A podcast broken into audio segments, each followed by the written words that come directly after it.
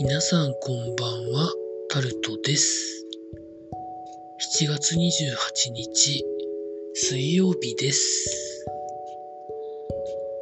私に関して言いますと、コロナウイルスのワクチン予約しました。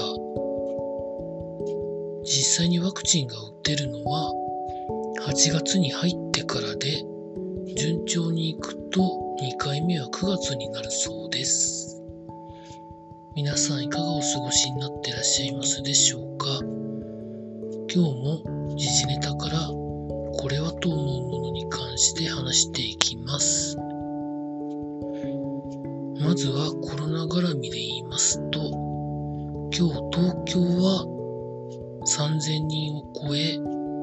神奈川県も1000人を超え、というところ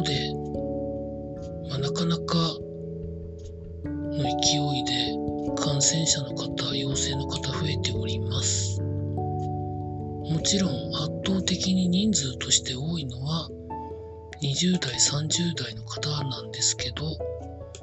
病床使用率が増加傾向なのは変わらないということらしいので、やっぱりそこは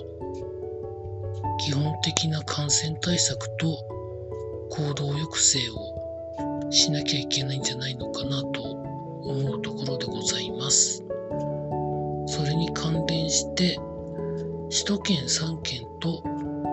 大阪に再び緊急事態宣言を出すのか出さないのかを検討するということが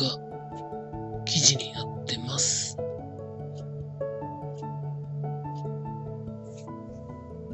順調に切り替わった場合、早ければ30日にも正式決定する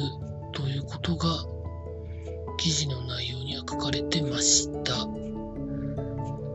これは早くしないとお盆の時期まで多分かなり人が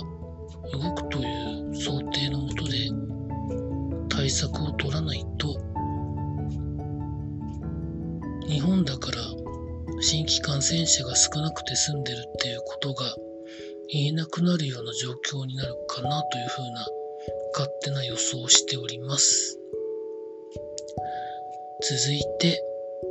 録音を撮っている7月28日の11時ちょっと前なんですけど、埼玉県で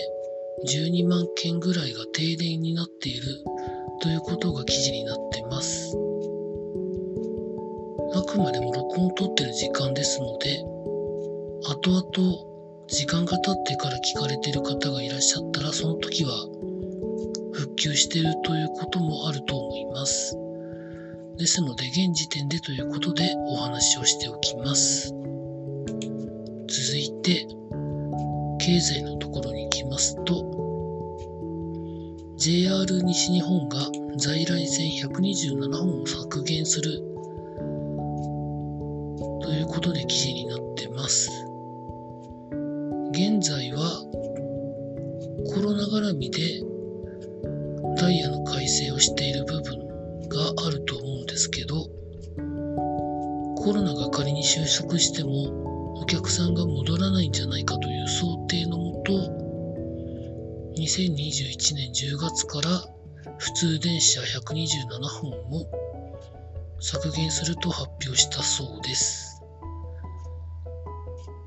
まあ JR 西日本もなかなか辛い環境に置かれてるっていうのはまあご存知の方ならご存知で路線維持もなかなかしんどい地域もいろいろあるというところなんですけど耐えてほしいなと思ったりもするんですけど難しいんでしょうかね。続いて雇用保険料の引き上げを検討ということで記事になってます。厚生労働省は財源が逼迫して雇用調整助成金の支給が4兆円を超えているということで早ければ来年の4月の中朝国会に雇用保険法改正案を出そうみたいな話になっているそうです。雇用保険は確か会社と従業員の折半が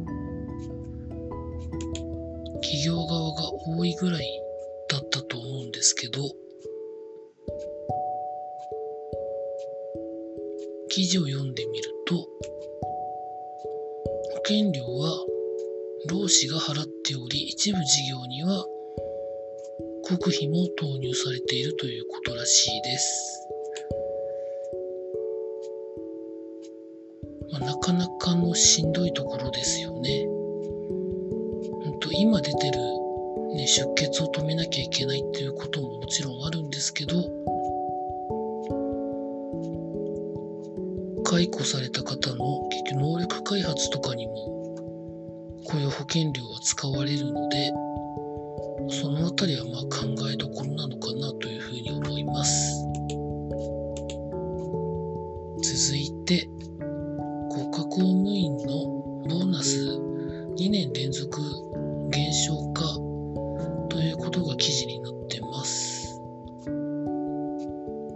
それ以上でもそれ以下でもありません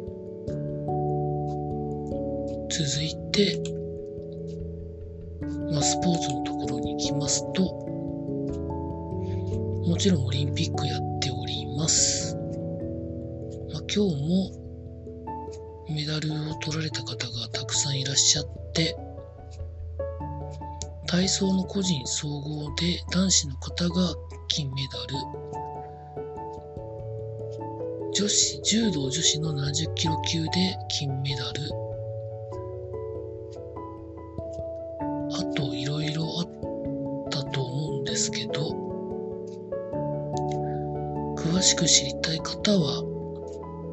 それぞれそれぞれで調べてみてください。続いて、サッカーのオリンピック代表、